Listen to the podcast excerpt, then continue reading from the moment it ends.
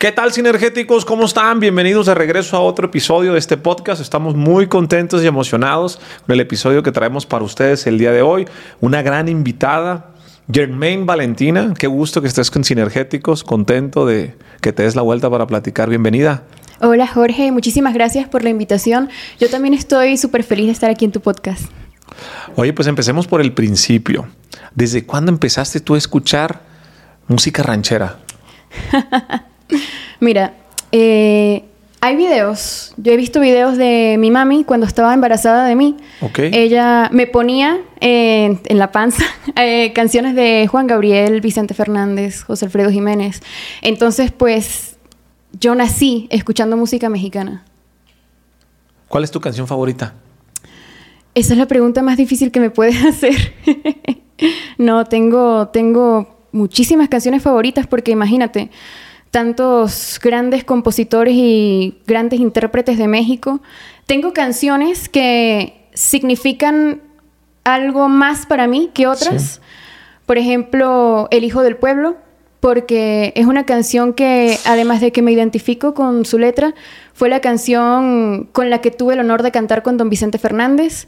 Y pues también me gustan mucho las mías, que también son canciones del género mexicano, pero escritas por mí. ¿Cómo fue cantar con Vicente Fernández? Eso fue pues algo muy grande en mi vida porque Vicente Fernández era y es mi ídolo. Entonces, eh, en cuestiones de cantar con alguien, era como mi sueño más grande era cantar con él. Y haberlo cumplido tan chiquita, pues fue una experiencia maravillosa para mí.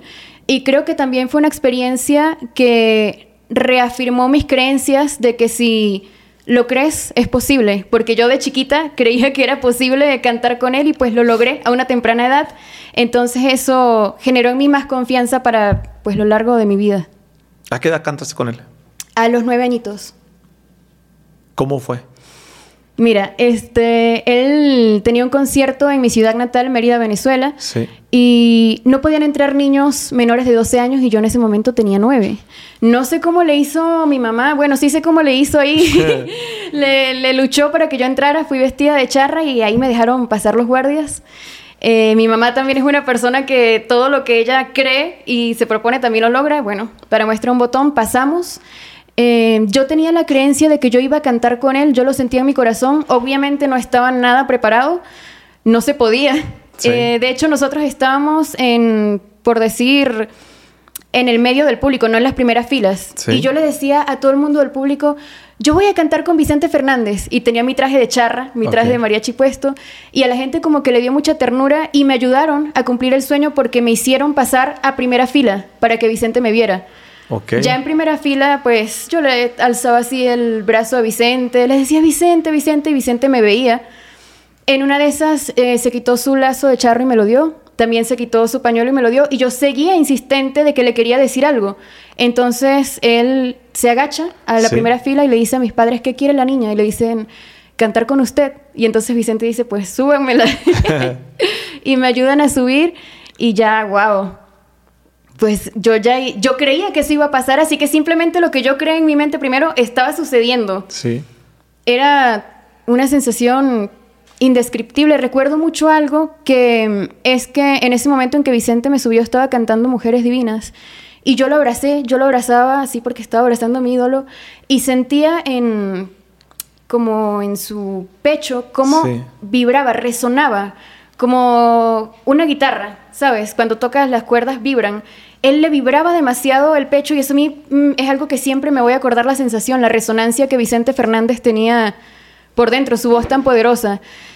Y bueno, después canté Hijo del Pueblo, él me presentó así hacia el público. Siento yo que, que fue algo muy simbólico en mi vida y en mi carrera en la música mexicana. Sí. Y sentí como, digamos, un apadrinamiento simbólicamente de parte de él y el comienzo de, muchas cosas que están pasando hoy en día.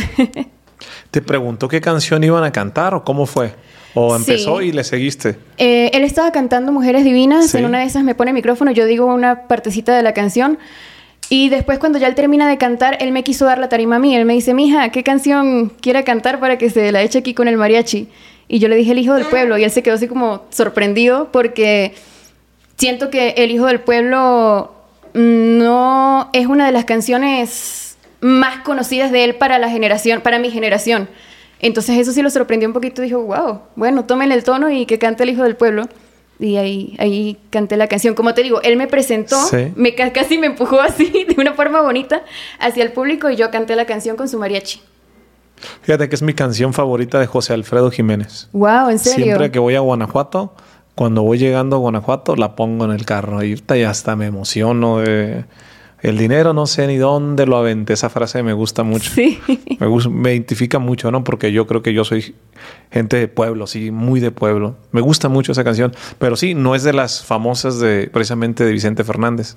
Sí. Wow, pues qué bonita coincidencia. ¿Terminaste la canción? Ah, claro, la canté completa. ¿Y qué pasó después? ¿Cómo te mm. bajas? ¿Qué sientes? ¿Cómo es eso? Me aplaudió muchísimo, me abrazó, me, dio un consejo. Eh, me dijo que delante de todo el público me dio el consejo. Primero me felicitó, eh, me dijo palabras muy bonitas, pero el consejo que me dio es que esperara un poco para sacar canciones, para grabar un disco, porque estaba muy chiquita. Sí. Entonces eh, dijo algo así como que hay que esperar como las potrancas cuando son doceañeras, o sea, como que esperar a que se desarrollara mi voz, porque estaba obviamente una niña iba a pasar el proceso de pubertad y todo, que te cambia la voz. Y entonces él dijo, cuando ya pasara ese proceso, ya saca tu disco y saca tus canciones. Y fue hermoso conmigo y bueno, yo ahí me quedé feliz toda la noche con no te puedo explicar. Es algo que sientes que, que el pecho se te agranda así, una sensación maravillosa y toda la gente, wow, la energía que se sentía ahí, increíble. ¿Qué hablan de Vicente Fernández en Venezuela? ¿Lo escuchan mucho? Fíjate que siento que Venezuela es uno de los países que más cariño tiene por cantantes mexicanos. En Venezuela aman mucho a Vicente Fernández, aman mucho a Antonio Aguilar, aman mucho a Juan Gabriel, amaban mucho a Pedro Infante. No te puedo decir que todo el mundo escucha música mexicana, mucho menos en las generaciones de, hoy en día, pero por ejemplo, mi bisabuela y mis abuelas escuchaban mucho música mexicana y amaban, de verdad que, que mucho, mucho amor por México y mucho apoyo hacia los artistas mexicanos. ¿Cómo empezaste tú a cantar? Tampoco tengo una edad en específico ni un cómo empecé, porque creo que simplemente, bueno, es mi creencia. Sí. Que todos nacemos como con un don o un propósito en la vida y yo siento que yo desde bebé antes, antes de, incluso saberlo, subconscientemente o mi alma ya lo sabía. Entonces, eh, pues me dice mi mamá y me dice mi familia que antes incluso de que yo empezara a hablar y de que empezaba a dar mis primeros pasos, yo escuchaba música y tarareaba, o sea, tarareaba, era muy musical. Okay. Obviamente mi mami canta y canta precioso, y pues cuando ella vio que yo lo que yo me gustaba y que yo lo tenía, dijo, ven, ven aquí, te vamos a, enseñar a cantar. Y me enseñó a cantar ella. Eh, te puedo decir que así bien, bien como de que vamos a, a, enseñarte a cantar como a los cuatro años. ¿A los cuatro años? Sí. Con música mexicana, que fue en mi escuela. ¿Alguna vez te dijeron en Venezuela por qué música mexicana, por qué en otro género que esté pegando más reggaetón en ese ah, entonces, ahora los corridos tumbados? ¿Por qué ese género? Fíjate que, em, como te digo, Venezuela siempre ha querido México y a la música mexicana, pero te hablo más de las generaciones de mis abuelos. Sí. Y así. Entonces fue, fue un poco duro en, en la escuela, por ejemplo. En la escuela sí fue duro porque recuerdo que muchos niños se burlaban de mí porque ellos no escuchaban esa música. Los niños escuchaban en esa época, qué sé yo, Justin Bieber, eh, los Jonas Brothers, cosas así. Entonces, yo iba a... Me presentaba mucho en el colegio, me gustaba mucho cantar, así que era un colegio de monjitas. y las monjitas les gustaba mucho que yo cantara. Y present show que había en el colegio, eh, Germain Valentina cantaba. Y yo iba con mi traje de charra y obviamente a los adultos les encantaba, pero los niños sí se burlaban mucho de mí y me hicieron mucho bullying al respecto, pero yo no dejé de hacerlo, ¿sabes? Igual yo, yo seguí cantando música mexicana. Hubo un momento ya en, en mi adolescencia que sí muchas personas me dijeron como que para la internacionalización yo no podía cantar música mexicana, para que me sonaran en las radios yo no podía cantar música mexicana porque no era lo que estaba sonando y así, mm, o sea, decían como que esto no entra en la programación de las radios, ¿sabes? Porque nosotros no ponemos esto. Entonces, sí, no dejé la música mexicana de lado porque de hecho saqué un disco, un disco que no se vendió ni nada, sino era como, como familiar, como para la gente, los medios de comunicación y eso. Y lo hice mitad de música mexicana y mitad de música pop. Ya después experimenté un poquito más con, con el reggaetón por distintas razones y así, pero sinceramente no es lo mío. O sea, podrá ser comercial. Sí.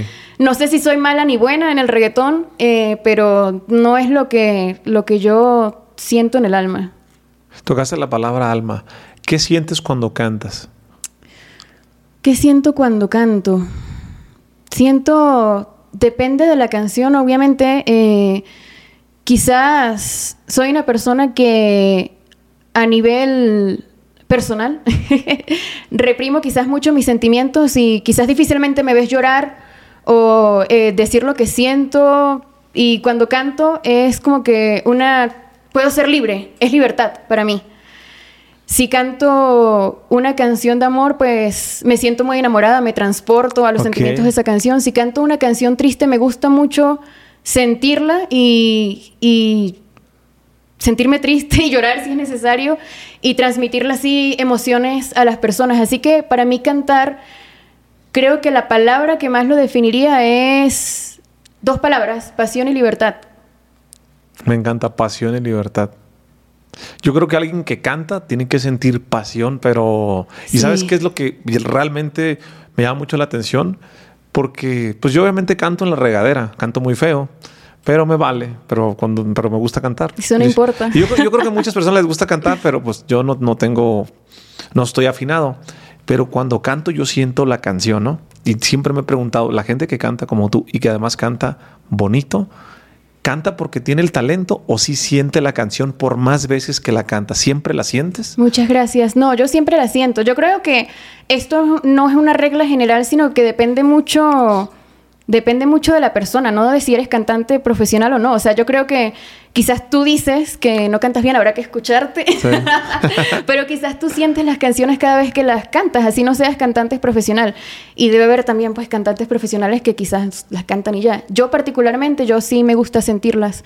Me, en el momento en que estoy cantando totalmente, es como que una disociación, si así se le puede llamar, de dónde estoy del mundo real y es meterme totalmente en, la canción.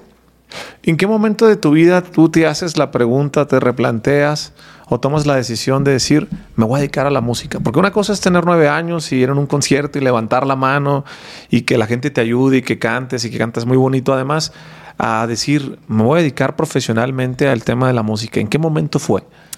A los seis años. Wow.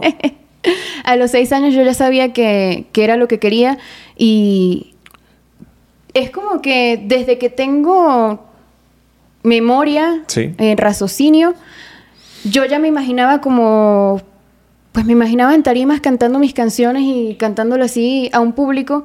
Y eso fue una creencia que yo tuve desde siempre y la mantuve porque es difícil mantenerla porque en el camino te encuentras muchas personas que te dicen, pues, eh, mija, ¿y el plan B? Porque no sabes si, si, la cantada te va a dar, ¿no?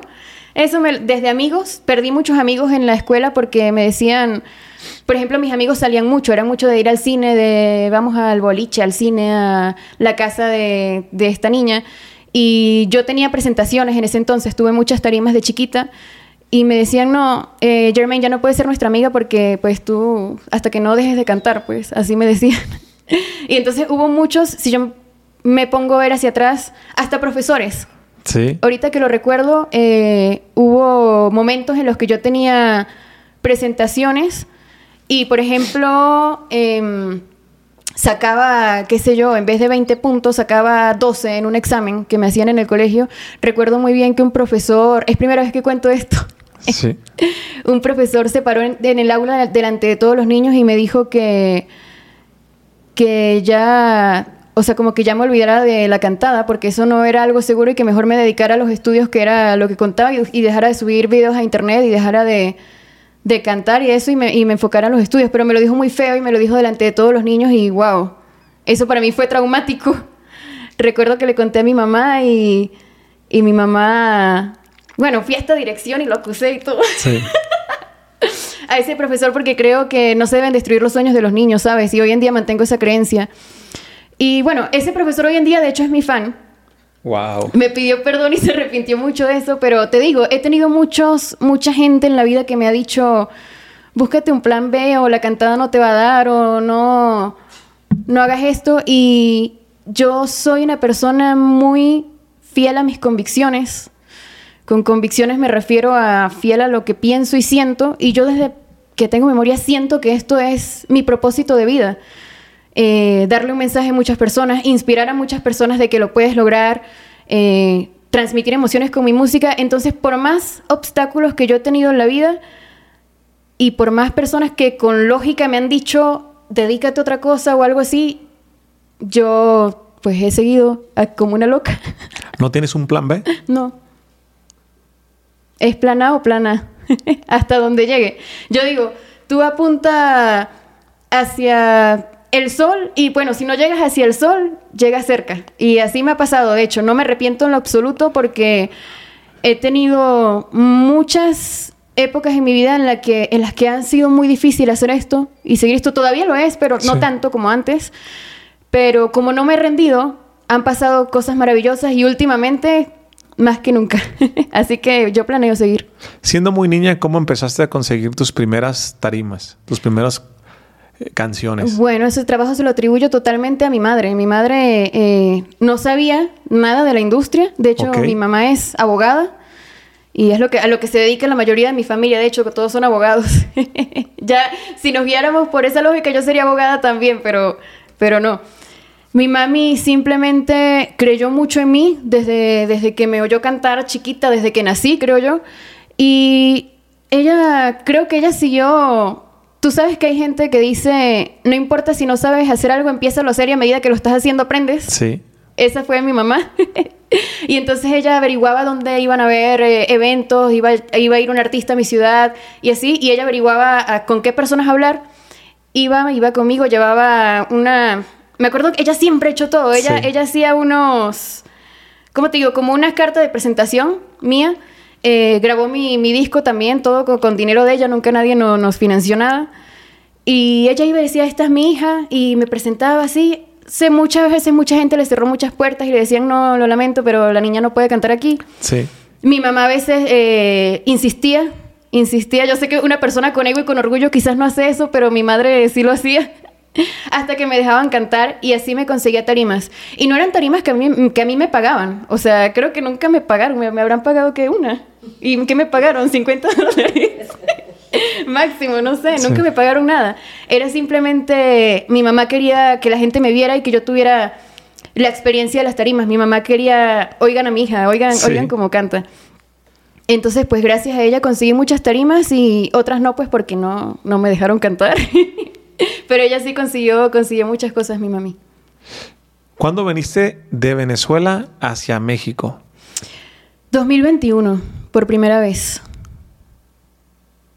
Este fue porque una, una disquera mexicana. Sí. Eh, firmé con esa disquera de Guadalajara, de hecho. Y por esa razón vine a México por, por primera vez. ¿Qué pensabas de México antes de venir? Fíjate que a mí me pasó algo muy loco y es que yo sentía que conocía México antes de estar en México porque crecí escuchando música mexicana, eh, veía películas de Pedro Infante, donde salía Jorge Negrete también. Em, interactuaba mucho, empecé a subir videos a las redes sociales desde chiquita sí. y siempre la mayoría de las personas que me daban apoyo eran personas mexicanas y me emocionaba mucho yo, mira mami, eh, hay personas de México que les gusta como canto y así y entonces me metí mucho en como en esa cultura y como que mentalmente y espiritualmente me transporté a México sin estar ahí físicamente. Entonces cuando yo llegué a México, en el 2021 muchas personas me preguntan como que no hubo un choque cultural. Y yo no, porque yo siento que en mi casa, toda mi vida, yo estaba mentalmente y espiritualmente aquí en México. Entonces, se me hizo muy familiar, se me hizo así como que, como que llegué a mi hogar o mi segundo hogar. ¿Qué es lo que más te gusta de México? Mira, México es un país para mí tan hermoso, tan rico en tantos sentidos, y no, no hablo de dinero, que hay demasiadas cosas. O sea, te puedo decir desde la música, la comida, es extremadamente rico culturalmente. Me gusta mucho la cultura mexicana en muchos sentidos, pero algo que yo destaco de México es su gente, porque he tenido el gusto de viajar a algunos países, no muchos, pero algunos países, y en ningún país he visto que haya tanto calor humano, generosidad, que te reciban tan con los brazos abiertos como, como aquí en México. Siento que, que la gente es muy noble, que la gente es muy eh, amigable, buena en su mayoría. Sé que hay personas malas en cualquier país del mundo, pero creo que la mayoría de los mexicanos y mexicanas que yo he conocido son personas buenas, de verdad, que te abren las puertas de sus casas. Y entiendo también que eso se preste mucho a que algunas personas quizás aprovechen de las personas de este país o de este país, pero siempre pienso que si tú eres bueno, no debes cambiar porque hayan personas malas. Y eso aplica para todo. Entonces, me, encanta la bondad que, que hay aquí en México y ojalá que nunca cambie porque es un país precioso que se destaca mucho por eso. ¿Cuál es tu cantante favorito regional mexicano? ¿Tienes algún favorito? Mm, no, tengo, mm, tengo muchos favoritos. Es igual que lo de las canciones, no, no te puedo decir uno en específico. A ver, Vicente Fernández, pues te dije que era mi ídolo. Sí.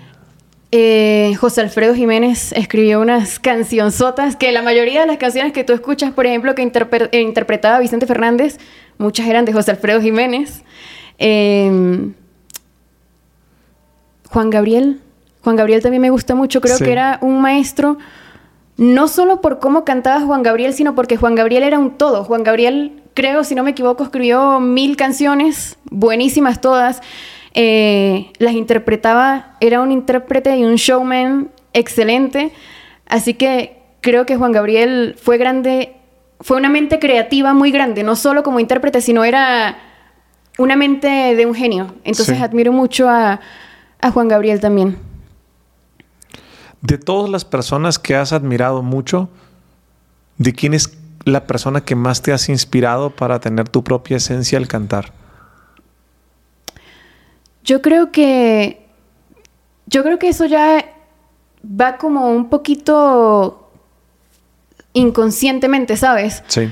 Porque conscientemente siempre he buscado, he pasado años de mi vida buscando mi esencia y quién soy yo como artista. Nunca he pensado, voy a seguir los pasos de este artista o voy a hacer esto que hace este artista, pero inconscientemente puede que tenga influencias de todos los artistas que te nombré, porque no es que escuchaba uno más que todo en específico, no. Yo escuchaba en mi casa a, todos ellos, entonces quizás tengo un poquito de todos ellos inconscientemente, pero sí he sido una persona que he tratado toda mi vida de ser muy auténtica y de buscar mi propio estilo. Si tuvieras hoy de frente a Vicente Fernández, en paz descanse, ¿qué le dirías? Gracias. Gracias y te amo. Porque sabes que siento que a veces no necesitas conocer mucho a una persona para sentir que lo amas, porque el amor no tiene como... Para mí no tiene como lógica, o sea, es algo que sientes. Tú sientes que amas a alguien o sientes que te cae mal o sientes muchas cosas o que vibran o no vibran. Y así yo sentí mucho amor por Vicente Fernández en ese entonces y también después. Y siento que fue algo espiritual muy grande en mi vida y siempre se lo voy a agradecer porque aunque haber cantado con él no es un motivo por el cual yo sea conocida. De hecho, la mayoría de las personas ni siquiera saben que yo canté con él, las personas que me están escuchando ahorita. Siento que para mí sí significó mucho y como te dije, afianzó mi creencia de que puedo lograr muchas cosas. Entonces, siempre voy a estar agradecida con él.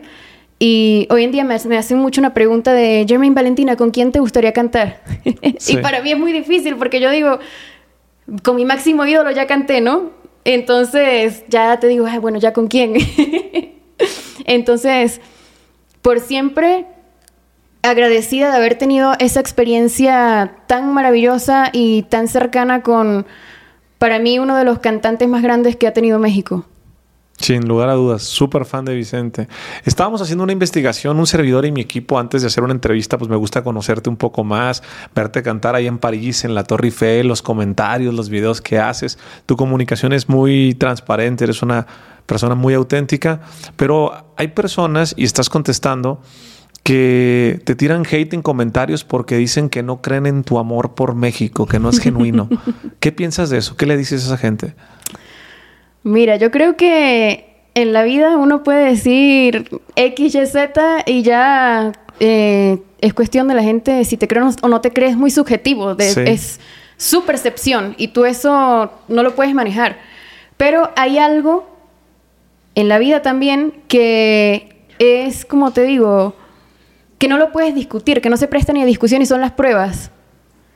Si tú, si tú me dices que hiciste o no hiciste algo, yo puedo o no puedo creerte, eso ya está en mí, pero si tú me muestras, mira, o sea, ¿qué, qué me vas a decir que es mentira si aquí están las pruebas?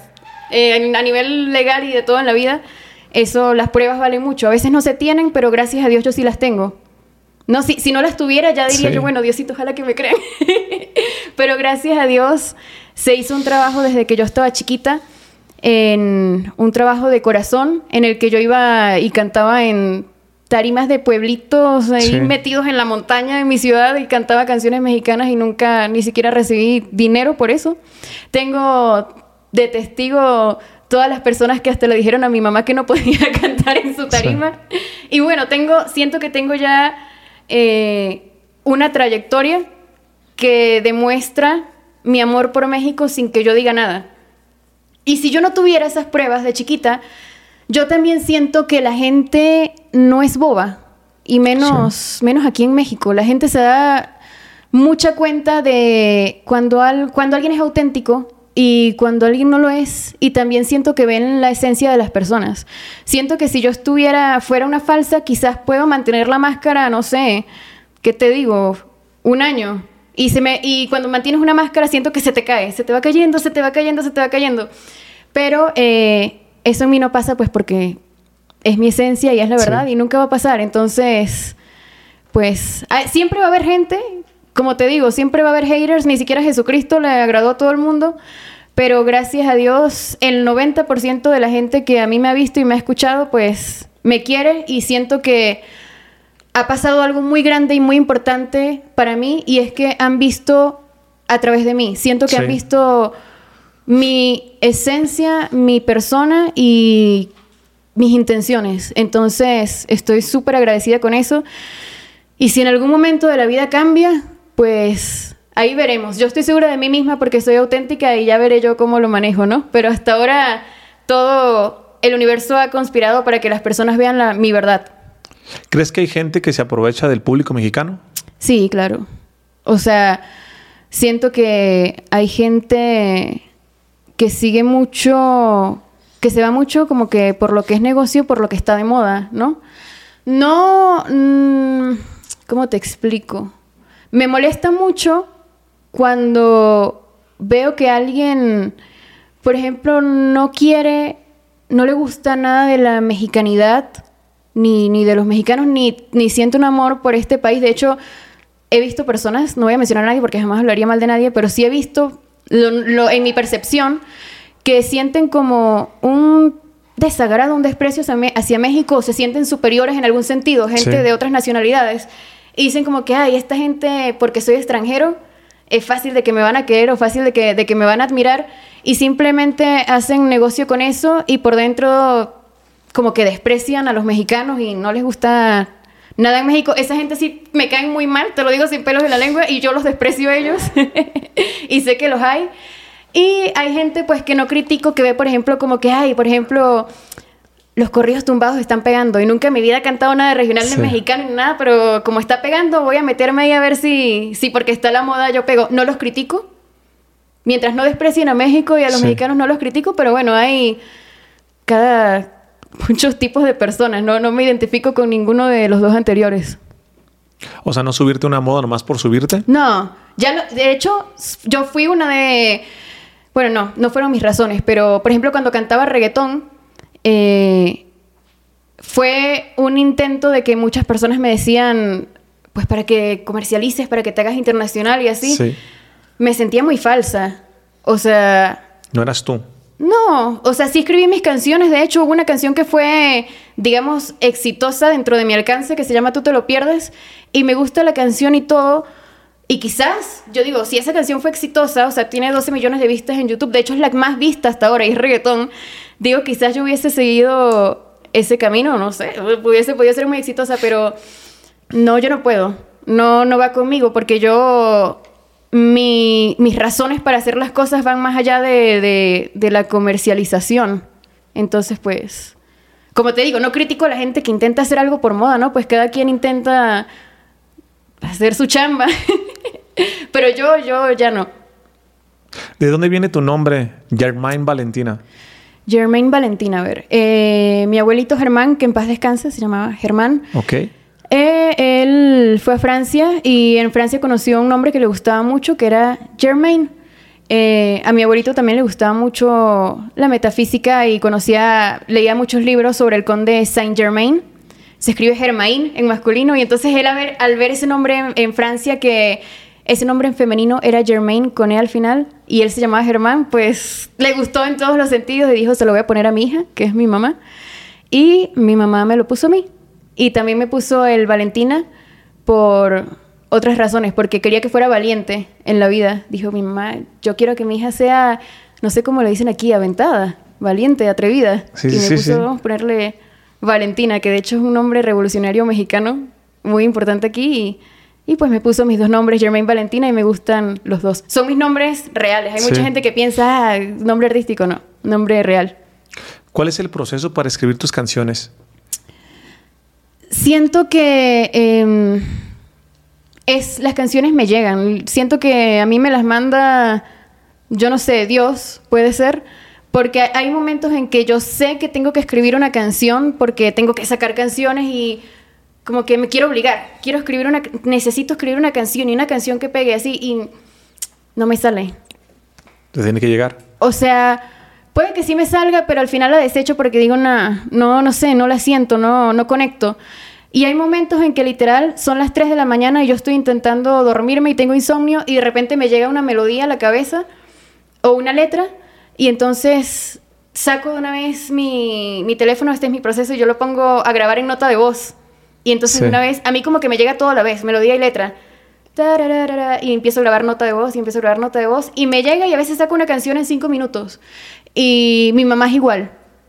Mi mamá también le llegan las canciones así. ¿En qué me inspiro? A veces en cosas que me han pasado, a veces en cosas que le han pasado a otras personas y a veces en cosas que me llegan y ya. y así, así salen las canciones. Las mejores canciones con las que más ha conectado a la gente han, han llegado así.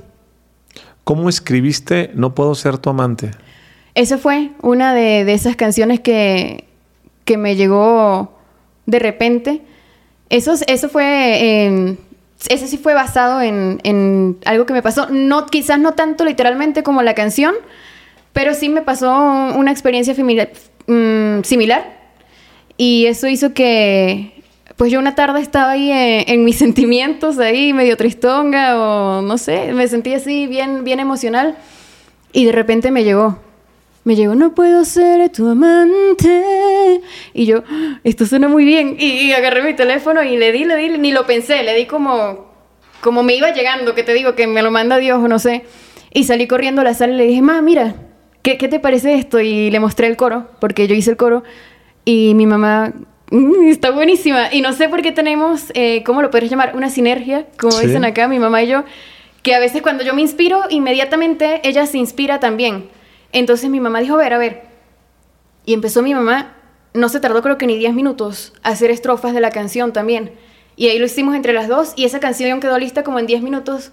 Y yo dije, wow. Le dije a mi mamá, wow, qué canción sota acabamos de hacer. O sea, yo le dije a mi mamá, me encanta, la amo. O sea, fue algo inmediato. Es como cuando te enamoras a primera vista, que no le piensas mucho, sino que uno es, ah, Así, eso pasó con esa canción de No puedo ser tu amante.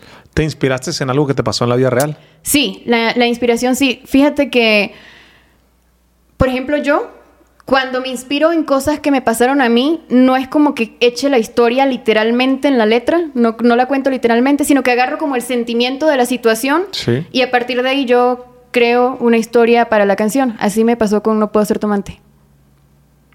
Cuando tienes un bloqueo creativo que no te logras inspirar y que pasan días o semanas, ¿qué haces? ¿Te estresas? ¿Dejas que fluye? ¿Qué actividad tienes para generar esa creatividad?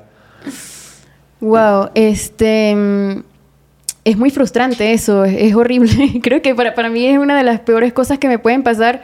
Siento que a veces me tengo temporadas. Le digo, le digo a mi mamá, yo soy de, de, de temporadas. Tengo a veces 15 días hasta un mes en bloqueo creativo y de repente en tres días hago lo que no hice en tres meses. Porque me llega así de que me hiperenfoco. O sea, ni siquiera ni quiero prestarle atención a nadie, sino que cha, cha, cha, cha, cha. Proceso creativo. Creo que eso no se puede forzar.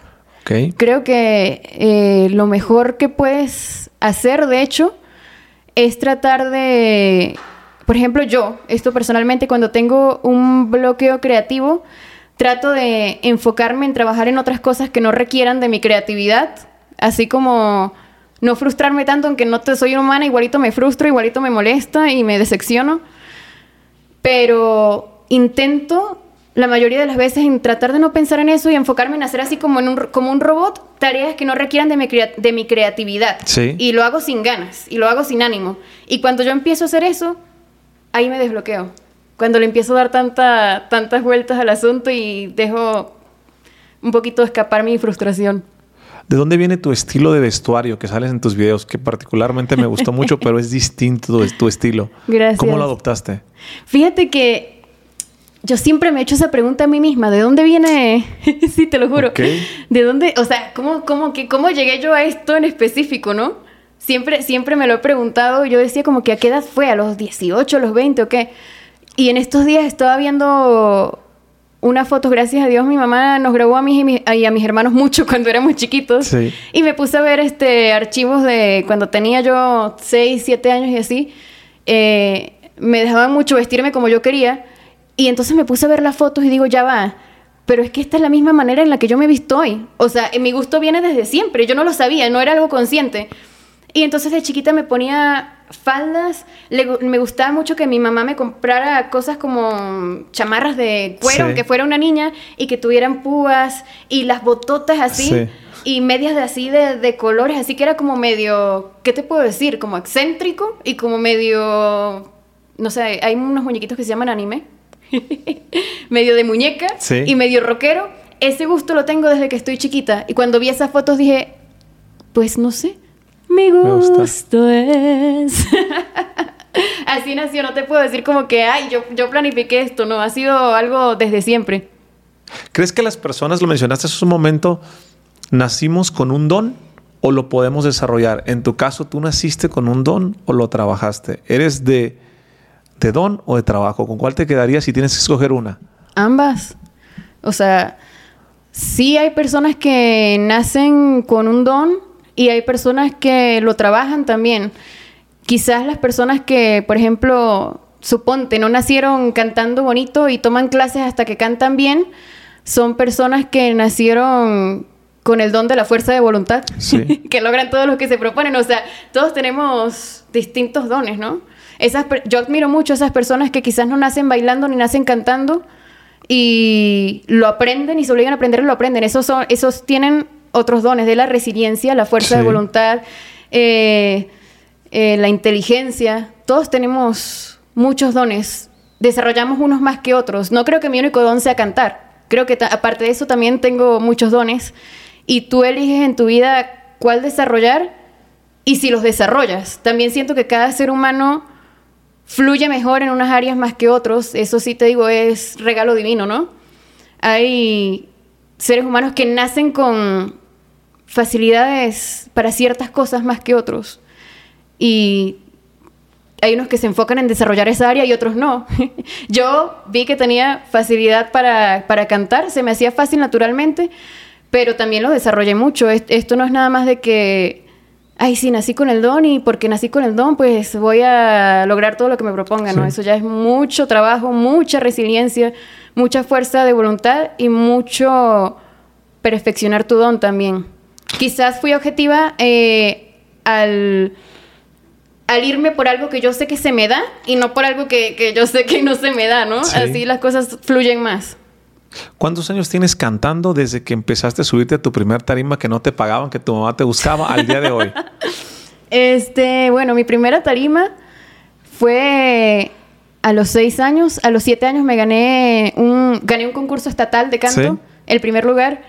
Eh, digamos que desde ahí empecé a tener tarimas profesionales, así que... Mm, como 15 años. 15 años cantando. ¿Cuál ha sido el reto más difícil, más duro de superar en estos 15 años? Y en algún momento dijiste, ya, ya me cansé, está bien difícil esta trayectoria, que te abran puertas, el apellido, las mafias que hay en todas estas industrias, o a estos 15 años siempre has dicho, me mantengo firme. Fíjate que siento que nunca, nunca he pensado en dejarlo nunca. Siempre ah, hubo periodos en los que quizás dejé de cantar por un tiempo, pero retomaba, ¿sabes? Nunca, nunca se me cruzó por la mente, lo voy a dejar o me voy a rendir. Siento que soy un espíritu imparable, no lo sé. Sí. quizás, pero de los momentos más difíciles de mi vida sí fue la escuela. Siempre digo que cuando logre más mis metas, no sé, tenga más, más posibilidades, voy a hacer una campaña contra el bullying, porque a mí sí me afectó mucho. O sea, porque es que era un acoso diario, ¿sabes? Era como cuando tú estás intentando nadar y te hunden, te hunden, te agarran la cabeza y te hunden y no te quieren dejar respirar. Así, yo subía videos a mis redes sociales, yo me enfocaba todos los días en eso y llegaba al colegio, inmediatamente eh, los chicos, porque ya eran adolescentes, sacaban el teléfono y mostraban los videos que yo puse la noche anterior entre todos y se burlaban de mí. Y de hecho, yo me empecé a sentar en los, en los asientos de adelante como para no escuchar lo que decían de mí porque me afectaba muchísimo. Salía del salón de clases y si yo pasaba por algún pasillo o algo, me cantaban mis canciones, pero en forma burlesca, o sea, no como que... Suponte, yo cantaba Cucurru Cucu Paloma mucho en mis presentaciones, entonces, y un fuerte que yo tengo, que hoy en día lo veo así, es un fuerte mío, es que hago buenos vibratos. Pero ellos se burlaban de eso, porque ni sabían que era un vibrato ni nada. Entonces pasaba yo por ahí y me decían, cucurru, cucú, y hacían así. y yo, me afectaba mucho, te lo juro, me generó mucha ansiedad. Yo, físicamente, me generó mucha ansiedad. Yo temblaba, yo todo, y me pasaba muchas veces mis recreos encerrada en el baño para que no, no sufriera acoso ni nada.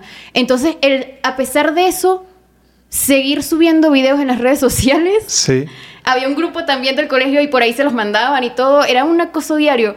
A pesar de eso, yo seguir haciéndolo. Yo dije, no, después de esto, ¿qué me va a mí detener? Si estoy sufriendo. Después de eso, digo, ¿cómo me va a afectar un hater que yo vea en las redes sociales si yo viví un acoso y un bullying diario por años en mi vida? O sea, era un infierno para mí ir al colegio y eso no me detuvo. ¿Y cómo lo superaste? Bueno, lo, no sé, atravesándolo. no es como que yo en algún momento me sintiera bien al respecto. Yo sí me afectó, eh, pero pues salí del colegio, de la escuela y, muchos de ellos me pidieron perdón. Yo a mí ya de qué me vale tu perdón. soy, soy un poco un poco como el pueblo mexicano, un poco rencorosa en esos sentidos. No le tengo mucha empatía a la gente que es mala y que hace daño porque por ninguna circunstancia yo le he hecho daño a alguien a propósito en mi vida, entonces no, no acepto esos tipos de perdones. Muchos se volvieron mis fans y al pasar del tiempo simplemente la madurez me hizo dar cuenta de que pues nunca hubo ningún motivo de burla, ni nunca hubo nada malo ni nada raro conmigo. Simplemente, em, pues, perseguir un sueño así no es algo que todo el mundo hace, ni nada, ni algo que todo el mundo se atreve a hacer. Y eso hizo que creciera más mi amor propio y el hecho de haber atravesado eso y seguir y no parar. Y por más mal emocionalmente o mentalmente que eso me hiciera, seguir y seguir y seguir creyendo en mí, hizo que el día de hoy yo sea una persona que diga, ay, me quiero mucho. me quiero mucho, eres muy fuerte y y que también, como muchas situaciones en la vida, eh, se afianzó mi confianza en de que lo voy a lograr y nadie me va a detener. ¿Cómo interpretas El Hijo del Pueblo? ¿Cómo, cómo... ¿Cómo lo interpretas? ¿Cómo lo cantas? ¿Quieres que te la cante? Sí. Es mi orgullo haber nacido en el barrio más humilde, alejada del bullicio y de la falsa sociedad. Yo no tengo la desgracia de no ser hijo del pueblo. Yo me cuento entre la gente que no tiene falsedad. Mi destino es muy parejo, yo lo quiero como venga, soportando una tristeza o detrás de una ilusión. Yo camino por la vida muy feliz con mi pobreza, porque no tengo dinero, tengo mucho corazón. Bravo. Ay, gracias. Mira, me hiciste llorar. ¿Sabes qué? ya, yo, yo siento la vibra aquí también me dieron ganas de llorar. Cuando yo era muy pobre, yo escuchaba esa canción, ese era mi consuelo de, de la pobreza. Como no tengo dinero, tengo mucho corazón. A mí me tocaba. Fíjate, los privilegios de la vida y la sinergia donde me ha llevado de estar contigo, de estar aprendiendo. Me siento muy emocionado y tocas el corazón, te lo puedo decir, ¿va? Te, lo puedo, te, lo, te lo puedo decir. Sabes que creo que en la vida no hay casualidades. Que casualmente a tus nueve años cantaras esa canción con Vicente Fernández, que hoy la interpretes así, y yo te estoy escuchando y tú dices, yo me encuentro entre la gente que no tiene falsedad. Tú eres una persona que no tiene falsedad, no tienes dos caras, dices lo que pienses sí. y eres muy auténtica, pero yo quiero tratar de entender algo que me está volando la cabeza. Conozco muchas muchachas, ¿sale? Que son bonitas y no se la creen. Que, que la güera quiere ser morena y la morena quiere ser güera. Que puta, no sé ni siquiera cómo expresarlo de alguna manera que se suene muy respetuoso, pero tú a los seis años la tuviste clara. Seis años. Seis años. Y me vuela la cabeza porque tengo una hija de cinco años. Y dices, yo quiero ser y voy a cantar. Y tienes 15 años cantando y cantando y cantando y cantando. Te tiraron hate. Y, y lo que has dicho es, yo no tengo un plan B, tengo un plan A. Pero espérame, hay gente que tenemos que pasar por crecimiento personal, desarrollo personal, que nos den embarazos, nos calen las orejas y por ahí de los 25, 26, 30, a veces 40, agarramos el rollo. Y tú lo agarraste a los 6. ¿Por qué? ¿Quién te dijo, dónde lo leíste, que hay que tener un plan A, que hay que creérsela, que no importa lo que te digan, sigue tus sueños? O sea, dime dónde se aprende eso para, pues, para que la gente que lo esté escuchando lo vea en tu ejemplo. Bueno, yo creo que eh, muchas de las inseguridades del ser humano parten de la comparación, de compararte con quizás esta lo tuvo clara primero o lo logró primero o qué sé yo. Muchas de las inseguridades parten de la comparación. Creo que cada persona tiene su propio proceso de evolución en esta vida y está bien. O sea, para mí está bien si, si te das cuenta a los 6 o a los 16, a los 26 o a los 60. Sí. Está bien porque cada quien tiene su proceso y eso tiene eh, razones que ni siquiera nosotros comprendemos de por qué cada, el proceso de cada quien es distinto. Por ejemplo, te puedo decir Jenny Rivera, ella lo logró, no sé, a los 30 y algo. Sí. Hay mucha gente que dice, si no lo logras, no sé, a los 18, los, en tus 20 no lo vas a lograr. Jenny lo logró a los 30 y algo y sé que hay muchas personas que lo han logrado a los 50 y así, así que yo respeto mucho el proceso de cada quien. ¿Qué me hizo creer en mí misma? No te voy a decir que no haya tenido y no tenga inseguridades, porque como todo humano las tengo, pero ¿cuál fue esa fuerza que a pesar de las inseguridades y de todo me hizo a mí eh, seguir y no parar y, y, tenerla clara? Creo que tiene que ver mucho con mi mamá, creo que tiene que ver mucho con los padres. Okay. Y ahorita que tú me dices que tienes una niña de 5 años, ¿no? Sí. Cuando a ti en la escuela te dicen y todo el mundo exterior te dice que no puedes, que no puedes, y tú llegas a tu casa llorando y tienes un padre que te dice, tú puedes eso y más, o sea, tú lo puedes lograr, y te hace creer en ti porque te lo juro, o sea, ella, ella me daba una charla diaria cuando yo venía y le contaba las cosas de la escuela y me decía, es que tú vas a ser grande, es que tú lo vas a lograr, es que tú puedes, es que tú eres una niña buena y tú estás luchando por tus sueños y no hay razones por las que los malos son ellos, ¿sabes? Que mi mamá me repitiera eso diario y me lo sigue repitiendo hasta el sol de hoy, eh, una figura que significa tanto para ti, porque los padres significan mucho para uno, ¿sabes?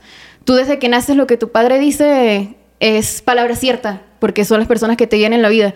Entonces, a mí particularmente, me ayudó mucho tener una mamá que creyera en mí. Ahora, hay personas que no tienen padres que creen en ellos, muchísimas personas, y la tienen más difícil.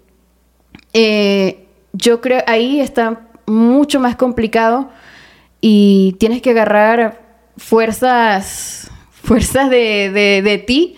Esas son las personas que a veces tildan de locos porque nadie cree en ellos y ellos ellos sí creen en sí mismos, para que sigan y, sigan y sigan y no sé y no busquen un plan B. Creo que hace falta mucha conexión con Dios y mucha conciencia y aprender a no tomarse las cosas tan personales en la vida, sino sacarle una enseñanza y una lección a todo lo malo que te pasa. O sea, por ejemplo, qué sé yo, si si se meten contigo porque eres un loco que tiene un sueño, así te llaman. Sí.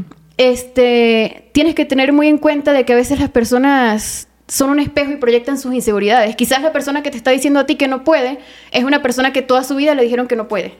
Entonces no te lo tomes tan personal, simplemente cada quien da como que lo que tiene por dentro. Ese sería mi consejo.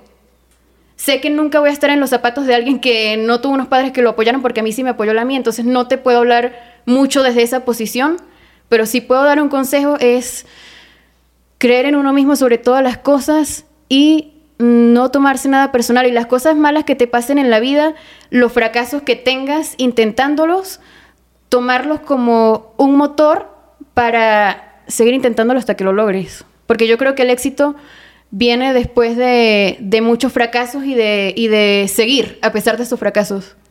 ¿Qué es lo que más admiras de tu mamá? Hey, wow. Em, muchas cosas. También su resiliencia, porque no crees, a mi mamá también le decían loca y ridícula por creer en mí. y ya se te ríe. Dice, no me defiendas tanto.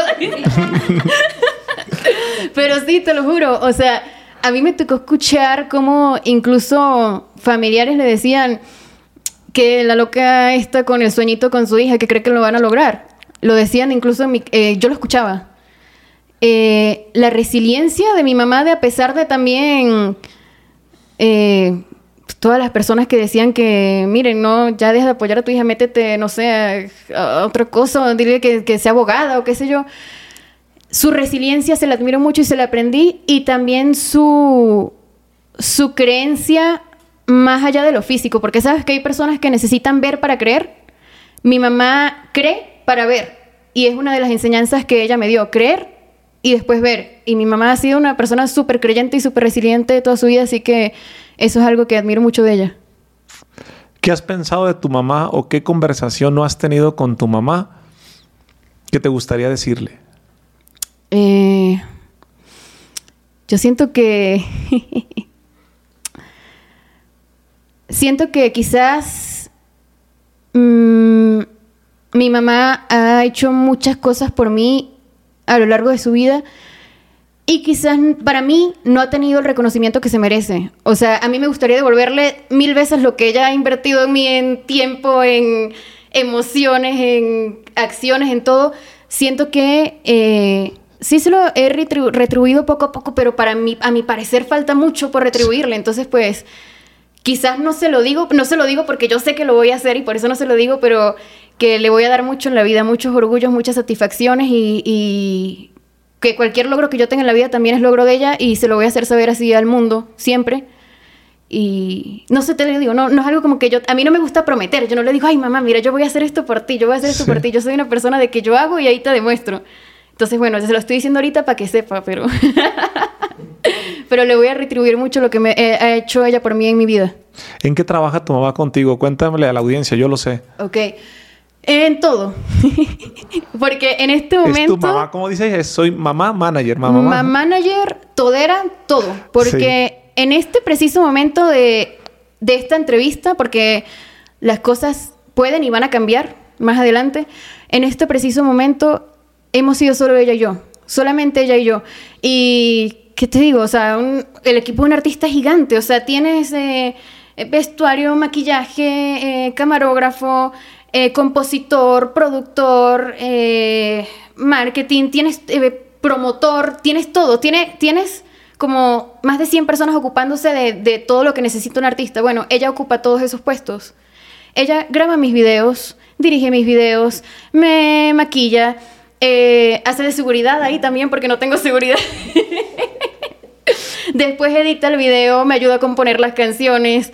Eh, es la que está a mí cuando a mí me dan como los breakdowns, porque los tengo también, de que ah, me pongo frustrado, lo que sea, es mi, motivadora personal. Eh, me cocina también, recoge mi desorden porque soy una desordenada también. O sea, te digo, ella hace papeles de madre y de manager, todo en uno que yo digo, yo no sé cómo tú me aguantas y cómo sigues aquí. Por eso lo, valoro muchísimo. Eh, entonces, ¿qué te puedo decir una cosa en específica? No, en este momento de mi vida, mi mamá hace todo lo que va a hacer mi equipo por mí en el futuro, porque obviamente sé que eventualmente se necesita un equipo, no puedes con tanto tú solo. Y más a la velocidad que estás creciendo. Sabes que normalmente cuando termino las entrevistas, siempre pregunto qué significa para ti uno más uno igual a tres. Pero hoy me pasó algo mágico que lo vi, déjame decirte, que cuando llegaste, yo no sabía que la persona que te estaba cuidando con tu iluminación y ver y revisando, yo dije, oye, porque siempre que viene alguien con tus características, viene, aquí de mínimo con un asistente a este podcast o con manager. Entonces, bueno, pues es un manager, ¿no? Pero yo le veía la mirada y se le iluminaba. Y entonces yo dije, ¿por qué? Pero no entendía la verdad hasta ese momento porque la conversación cuando te invité la tuve contigo. Y estuvieron 15 minutos, ¿va? Los conté cuidando los detalles de tu ángulo, de tu color, de tu brillo, de esto. Y como la gente lo puede ver, te ves espectacular en la cámara. Y lo cuidó perfectamente. Las palabras, hay que utilizar esto, hay que hacer esto. Pero lo hablaba desde, desde el amor, desde de un tono que dije yo, aquí está el éxito. Esto esto es lo que yo digo, uno más uno es igual a tres. Aquí está el éxito. Yo hago cuenta que lo veo y digo uno más uno y ahí está el tres arriba o es cuatro. Eres una persona que trabaja en equipo y creo que por eso tienes los resultados que tienes, pero, pero alguien como tú con la inteligencia que yo creo que eres una mujer adelantada a tus tiempos y la gente que nos está escuchando, sobre todo los que ya somos chaborrucos, los señores, las señoras, lo podremos ver. Si tú estás bien joven. Pues, ¿Qué te tomas? Decimos en México. ¿Qué significa para ti uno más uno es igual a tres? Está em, bien complicada. bien complicada esa pregunta. Yo creo que va más allá de lo lógico y de lo que se puede ver. ¿Sabes? Para mí, o sea, quizás significa algo muy distinto, pero la lógica y la matemática te diría, pues, uno más uno, dos. Es, es lo que es. Es como que como que yo te diga, eres venezolana, no puedes cantar música mexicana porque uno más uno, dos. Entonces, uno más uno, tres, significa que hay cosas para mí que existen más allá de, de la lógica, lo físico o lo razonable y que son posibles. ¿Qué significa para ti? para mí, tú y tu mamá, siempre recuérdalo, son uno más uno es igual a tres. ¿va? Y creo que la fórmula secreta en el uno más uno igual a tres mucho es algo que tú estás haciendo y que lo dices desde ahorita, ¿no?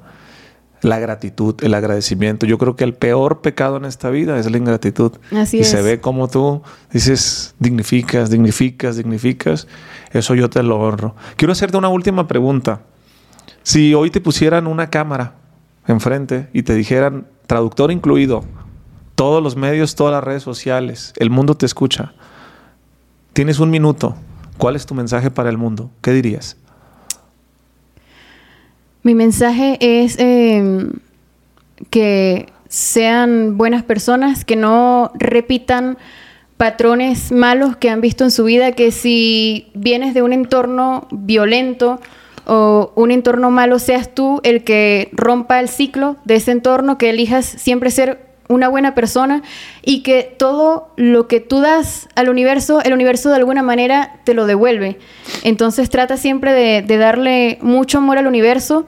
Eres único, eres inigualable, así que las comparaciones están de más. No, no te compares con alguien. Y si tienes un sueño eh, afíncate en ese sueño y si quieres lograr cosas que las personas, la mayoría de las personas no logran, eh, tienes que hacer las cosas con motivación o sin motivación. Porque es mentira que yo te diga aquí que siempre vas a tener motivación y que siempre vas a, despertarte con las ganas de hacer las cosas. No. La dificultad está en hacerlas cuando tú no las quieres hacer y seguir haciéndolas y seguir haciéndolas y seguir haciéndolas. Para mí esa es una, una de las claves y, y ya que sean ellos mismos mientras no le hagan daño directamente a nadie, no sean malas personas y ya. Fíjate que en México luego hay un dicho que nunca le debes de preguntar una edad a una mujer. Yo siempre le pregunto, soy del norte y me vale. Y siempre lo hago con mucho respeto. Pero dile por favor a toda la gente que nos está escuchando, ¿cuántos años tienes? 104. Ay, no, eso me lo van a sacar del burro. No, no, no, no, este, que, no, ay, no, ven. Ya, este, bueno, 99 espiritualmente, físicamente tengo menos de 25. Ahí te la dejo. Sabes que me encanta que lo digas así porque quiero que la gente entienda que se quedó hasta el final de este episodio, que lo que te dije no lo digo por decirlo. Eres una mujer adelantada a sus tiempos. Muchas Señora, gracias. lo ha hecho bien. Yo la felicito. Yo soy, yo soy padre de familia, yo sé lo que es va, yo tengo una hija de 5 y tengo una niña de 2 años, lo has hecho bien. Eres una persona adelantada a sus tiempos con el crecimiento y desarrollo personal que tienes. Yo te felicito, te lo dije al inicio y te lo digo, ahora sí que te lo dije detrás de cámaras y te lo digo en cámara. Para mí este episodio, este podcast, este canal, este medio de comunicación, sí es para la audiencia. Uno más uno es igual a tres, es hacer sinergia con la audiencia, con mi invitado o mi invitada y conmigo. Y de los podcasts que yo tengo, creo que hay tres niveles de energía o de confianza o de, de sentir acá en el corazón y que para mí es invaluable. Yo la verdad es que sentí una conexión muy padre contigo. Te lo digo, me gustaría que construyamos una amistad.